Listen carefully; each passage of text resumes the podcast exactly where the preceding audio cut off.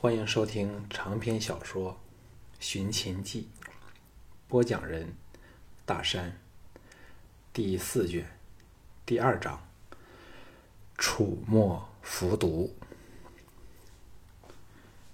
姬嫣然问起项少龙的来历，信陵君忙道：“这位是来自赵国的首席剑手项少龙，嫣然你记着了。”姬嫣然含笑看了项少龙一眼，眼光回到了韩非身上。项少龙虽然松了一口气，知道他仍未看上自己，但又禁不住大大失望，似乎感到被伤害了，矛盾之极。谭邦凑近项少龙低声说：“这是姬嫣然的规矩，只能由他询问名字身份。老夫来了这里不下二十次，他仍未问过我是谁呢。少龙，你已使他留有印象的了。”项少龙涌起了男性的尊严，暗想：横竖自己不可追求他，何用看他的脸色做人？只见他独对韩非谈笑，其他人只能在旁干瞪着眼看，无名火起，当然也混着点被冷落了的嫉妒和醋意，长身而起。信陵君一呆：“少龙，你要干什么？”姬嫣然也转过头来望向他，俏目一彩一闪，显然此刻才发觉他完美的体格和威武的风采。项少龙故作潇洒，哈哈一笑。季小姐却是励志天生，项某有幸拜师，告辞了。季嫣然微一愕然，然后像看穿了他的心意般浅笑说：“项先生还会在大梁留多少天呢？”项少龙见他毫无留客之意，心中凄苦，也感到大失面子，表面却装出不在乎的样子，淡淡的说：“怕还有好几天吧。”信陵君等也无奈的站了起来，陪他一道离去。回信陵府的途中，在马车内，信陵君抱怨说：“少龙，你也不知道自己错过了什么好机缘。季嫣然难得有这么多的笑容，说不定会弹琴唱歌娱宾呢。哎，眼下大为叹息，可知季嫣然的歌声琴艺是多么的卓绝。”项少龙想的却是离开时萧卫谋盯着他的恶毒眼神，这个家伙并非有勇无谋之辈，手下能人又多，自己的处境的确非常危险。回到信陵君府，来到雅夫人处，雅夫人立即把他拉进房内，说：“我联络上了乌卓和程旭，传达了你的指示，乌卓也要传话给你。他们在大梁的眼线，不知是否因为这次事件牵涉到信陵君和龙阳君的斗争，所以躲了起来，不肯与他接触。现在只能靠自己了。他还说会设法混入城来。”项少龙一听下，心情更坏，颓然地倒在了雅夫人的绣榻上。雅夫人上来为他脱靴子，柔声说：“雅儿已发现了地道的入口，你该怎样奖赏人家呢？”项少龙大喜，坐了起来，把她拥入怀里，痛吻了她的香唇后说：“夫人真个本事。”雅夫人喜不自胜地和他咬了一轮耳朵，详细地告诉了他地道入口所在后，叹了一口气说：“偷鲁公秘录或者不太难，但如何离开魏国和躲避追兵却是最困难的事儿。卢公秘录这么重要的东西，信陵君会每天加以检查，一旦发觉不见了，自然想到是我们动的手脚。项少龙也是大大感头痛。这时信陵君使人来找他，找他立刻去见。侍从领他到了那晚他偷听信陵君姐弟说话的内宅大厅。分宾主坐好后，信陵君正容说：“安离有谕令下来，请你后天把赵谦送入皇宫，当晚他将设宴款待你这个特使。”项少龙心中一凛，知道关键的时刻迫在眉睫了。信陵君沉声说：“龙阳君这次会借比剑为名把你杀害，出手的人定就是那萧卫谋，那样安离和龙阳君便不惜不需负上责任，因为萧卫谋是齐国来的宾客。”项少龙心中叫苦，若是光明正大的和萧卫谋比武，自己的赢面实在是小的可怜，只是臂力这一项他也是非常吃亏。信陵君低声说：“龙阳君现在对你更加恨之入骨，肯定不会让你生离大梁，而因他有大王在背后撑腰，我恐怕都护你不得。少龙有什么打算吗？”项少龙心中暗骂信陵君，叹道：“有什么办法呢？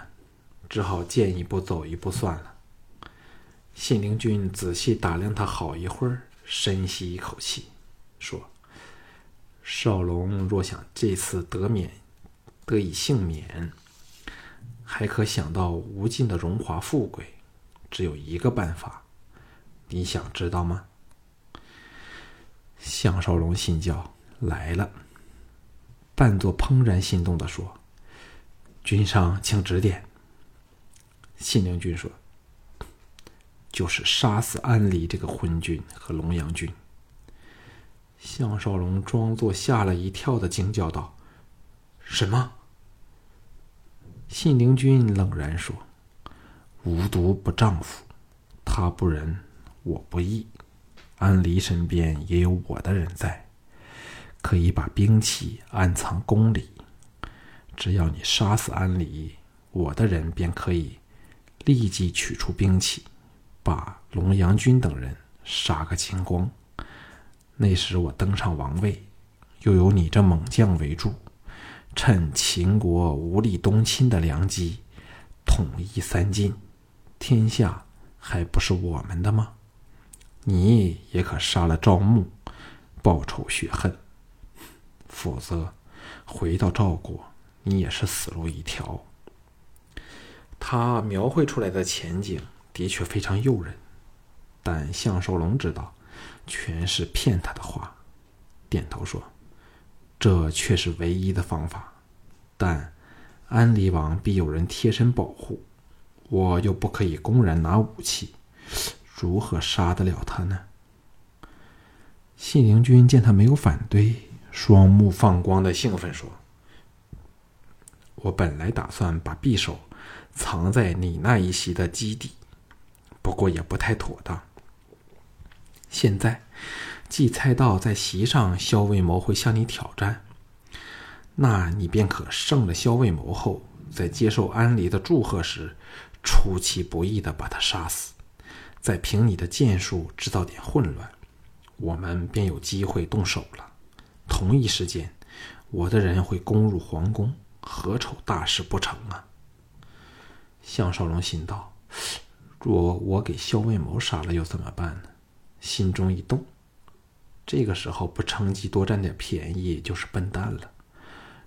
郑荣说：“只要我没有后顾之忧，少龙便把性命交给君上，尽力一试。”信陵君皱眉说：“什么是无后顾之忧？”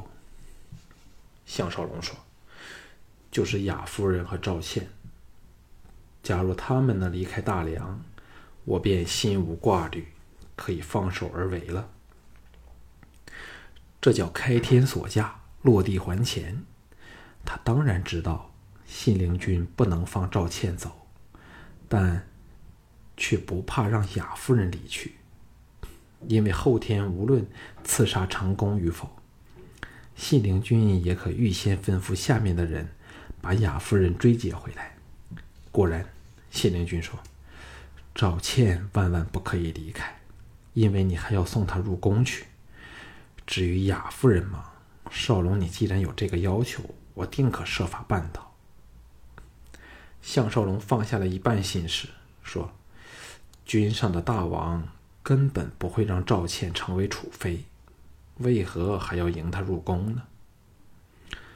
信陵君叹道，少龙太天真了，安离可轻易的使赵倩不明不白的死去，然后向外宣称她病死了，还把遗体送回赵国，赵王也难以奈他如何。这样做虽然着急了点儿，也是安离没有办法中的最佳办法。项少龙听得遍体生寒，更增救美之心。信陵君说，只要你杀了安离，不是一切都迎刃而解了？项少龙摇头说，我这人就是这样，做什么事儿都不想连累其他人。若赵雅、赵倩不在，什么事我都可一力承担下来，纵然失败遭擒，也不会出卖君上。但若想到可能会连累了他们，我怕到时不敢下手，就糟了。信陵君拿他没法，强压下怒气，点头说，这事儿让我想想，总有办法解决的。项少龙听得他这么说，心中暗喜，又想起乌卓说过会设法混入城来，道，为了不使安离起戒心，我这两天最好不要只躲在君上的府内，轻轻松松四处溜逛，那安离便更不会防我了。信陵君皱眉说，这怎么成？龙阳君会找人对付你的。项少龙笑道，他才不会这么蠢，看过沙宣那么容易给我杀掉，现在又有萧卫谋带他出手，两天时间都等不了吗？我也是为君上好，希望计划更容易成功。信陵君因有求于他，不想太忤逆他的请求，叹了一口气说，你还有什么要求呢？我最近刚收到了几个楚国送来的歌舞姬，声色艺俱全，让本君派两个供你享乐吧。项少龙自问小命能不能保住尚在未知之数，哪有兴趣和美女鬼混？肃容道，这两天我不应该沾染任何女色，以保持最佳状态。嘿，若能杀死安离，君上就算不送我美女，我也会向你提出请求的。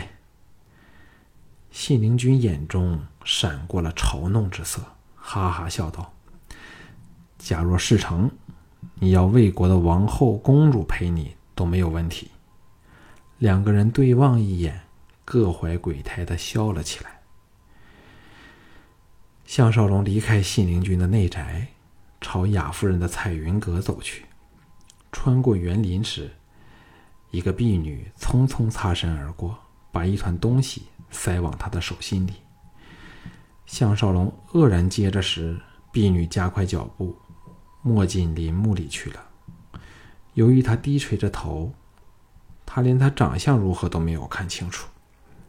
项少龙摊手一看，原来是一条折叠整齐的小丝巾，打开后只见上面画着一幅精致的地图，旁边还有几个小字儿，写着封侯封乔后君深友之交，既嫣然。项少龙心中大奇，细看地点，正画着由信陵君府到那枫桥的走法。哈，这个才女真想得周到，竟然用这种方式约会自己，自是不想让别人知道。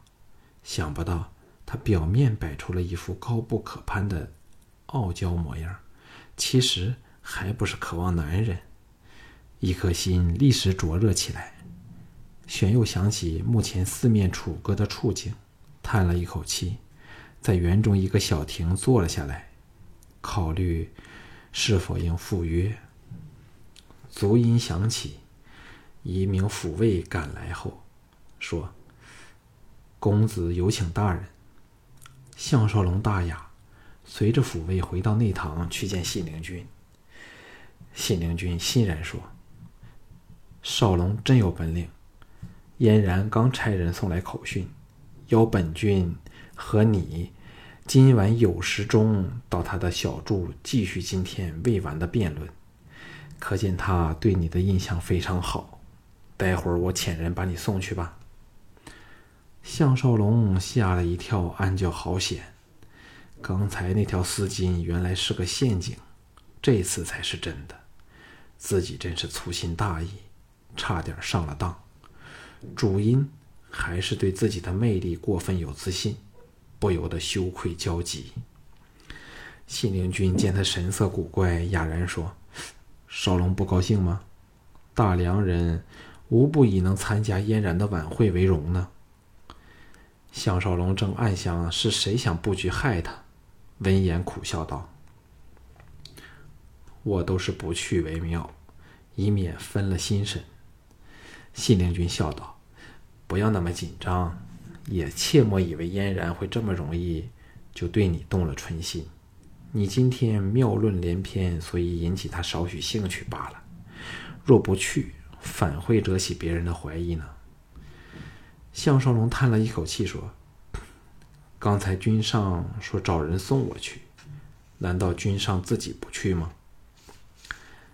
信陵君唉声叹气地说：“他邀我，只是礼貌上不得不如此，目标仍然是你。去吧，错过了嫣然的晚会，我也要为你惋惜呢。”其实项少龙也不知多么渴望可以再见到这风格独特的美女，今天的离开是基于大男人的自尊心。这时既有信陵君的推波助澜，把心一横道：“我自己去便可，顺便也可随处逛逛。”信陵君笑着答应了。项少龙回到彩云阁时，赵倩和赵雅两个人正在大厅里闲聊，见他回来都是笑眼如花，非常高兴。他见赵倩在座，不敢说出信陵君刚才那番话，怕吓坏了这个柔弱的公主。雅夫人会意笑道：“来，公主，让我们一起侍候项郎入狱。”赵倩虽不介意和项少龙亲热，甚至让他动手动脚，但却从未试过裸呈相相对，立即俏脸绯红，骇然逃去。雅夫人半真半假，扯着他到了浴池。项少龙和这动人的美女鸳鸯戏水时，把信陵君要刺要他刺杀魏王的事儿说了出来。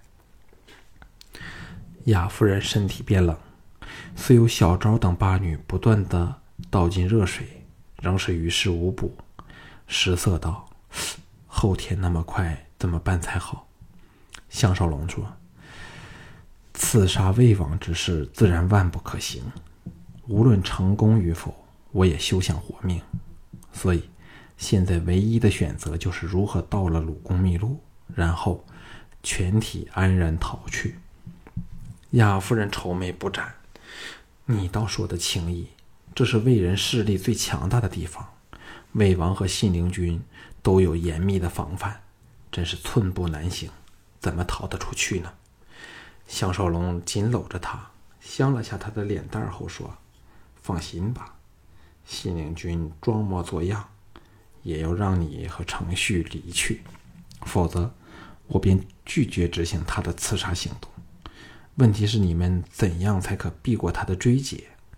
更可虑是，说不定他会瞒着我，私下把你们送往别处去。”雅夫人埋手入他怀里，颤声说：“他定会那么做的，而且人家怎舍得离开你呢？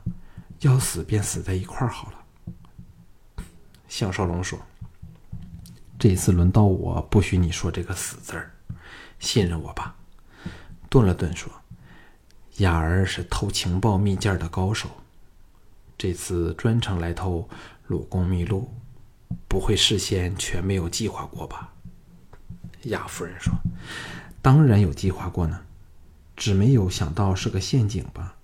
我根据郭纵得来那画有云梯之法的残卷，配置了一个薄卷，只要能把真正的秘录偷出来，由我和小昭等八人一起动手，有把握把卷首的一大截磨制出来，宝宝惟妙惟肖。若信陵君查卷时只看卷首的一节，便绝发觉不到给我们动了手脚，不过却最少需要十天的时间才行呢。项少龙灵机一动，既是如此，不如你们近一晚上的时间粗略地临摹卷首的一节，然后把其他的部分割了下来，驳上空白的假卷，那便更有把握将信陵君瞒过去了。雅夫人欢喜地搂紧了他，献上香吻，赞叹道，雅儿真蠢，这么好的方法都想不到。玄佑满怀愁苦地说，可是怎样才可离开魏国呢？若信陵君把你和倩儿留下，我们纵然成功的逃掉都没有用啊。项少龙说，天无绝人之路，我们定有一个两全两全其美的办法。雅夫人俏目发亮，天无绝人之路，两全其美，项郎的说话既新鲜又动听，雅儿爱煞你了。项少龙莞尔说，现在让我看看可不可以碰上吴卓，此人智勇双全，又熟悉魏国的形势，定可想出妥善之法。今晚我要赴季嫣然的晚会，到时我会偷偷溜回来，快告诉我密道的入口。两个人再商议了一回细节后，项少龙带起装备出门去了。才走出信陵君府，来到街上，一个人撞了过来说，并未认得我吗？项少龙愕然望去，只觉得非常面善，好一会儿才记起是邵元君手下的著名家将，与被他杀死的徐海齐名的仆部，喜道，原来是仆部兄。仆部把他拉进了一间使馆去，坐下后低声说，我们中大部分人都对邵元君心灰意冷，更不愿留在阴险难靠的魏人中苟安偷生，希望能跟随兵卫干一番轰轰烈烈的大事。项少龙皱皱眉说，可是现在我自身难保，赵魏都不是我容身之所，你们跟着我，恐怕连性命都要赔掉。仆部说，我们共有四十八人，都是最有胆色不怕死的人，早想过了各方面的问题，才下决心追随兵卫。只看兵卫这种斤斤怨及我们的态度，我们我们便心甘情愿地为兵卫卖命。以兵卫的人才，迟早可以大有作为，请收容我们吧。项少龙心中一动，你们不是住在信陵君府吗？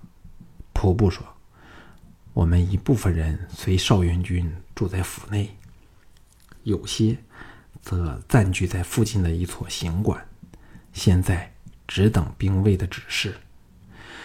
项少龙有过教训，暗想暂时仍不能这么信任这个人，和他定好了联络的方法后说，你们是否全是赵人？仆部摇头说，什么国的人都有，兵卫放心吧，我们是真心敬服你的为人和兵法，绝无异心。项少龙道，好吧，你先回别馆，静候我的命令。仆部大喜而去。他前脚刚去，乌卓便坐在了他的位子里。项少龙大喜，忙和吴卓密议对策。和吴卓分手后，太阳仍在西墙之上，他见时间尚早，顺步依照地图的指示来到了那个枫桥处。果然桥如其名，寒风呼呼，过桥的人很少，且都匆匆来去。桥的两端均有树林，房舍稀少，非常僻静，是动手杀人的理想地方。照道理，龙阳君或者萧卫谋实不用多此一举，要布局在这里杀他。另一个仇人邵元君也不会蠢的坏他舅父的大事。究竟是什么人要骗他到这里来呢？想到这里，好奇心大起，看准了敌人尚未来到，先一步躲到了桥底下，又又利用钩索把自己紧缚在桥底处。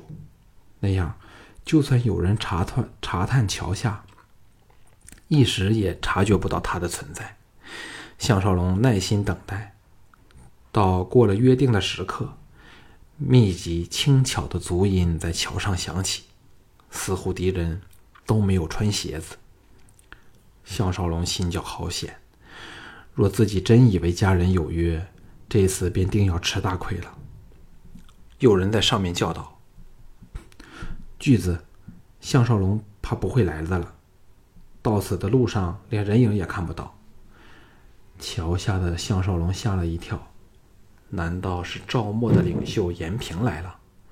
一个雄雄壮的声音说：“这小子怎能识穿我们的陷阱呢？真是奇怪。”项少龙认得不是严平的声音，但却更感头痛。上面这班人不是齐末便是楚末，想不到他们消息如此灵通，竟猜到巨子令在自己身上，真是一波未平一波又起了。先前那个人说：“巨子，现在应怎么办才好？”那巨子冷笑说：“他以为躲在信陵君府我们便找不到他吗？别人怕信陵君，我服毒怎会怕他呢？”他的手下低声说：“听说后天他便要赴魏王的晚宴，龙阳君和萧卫谋必不会放过他，所以若要动手，只有今晚和明晚了。”服毒沉吟了半晌说：“我们还要预备一下，就明晚动手吧。若可以的话，顺手把信陵君也宰掉，那日后我们大楚对付起魏人时会轻松多了。”项少龙暗庆自己来了，听到了这个大阴谋，同时也知道来的是楚末，不禁心中感谢老天爷。对方既有内应，自然是深悉信陵君府的形势和防守力量，还敢进府杀人和抢东西，显然实力惊人。但现在既然知道了对方的阴谋，那就是完全不同的另一回事了。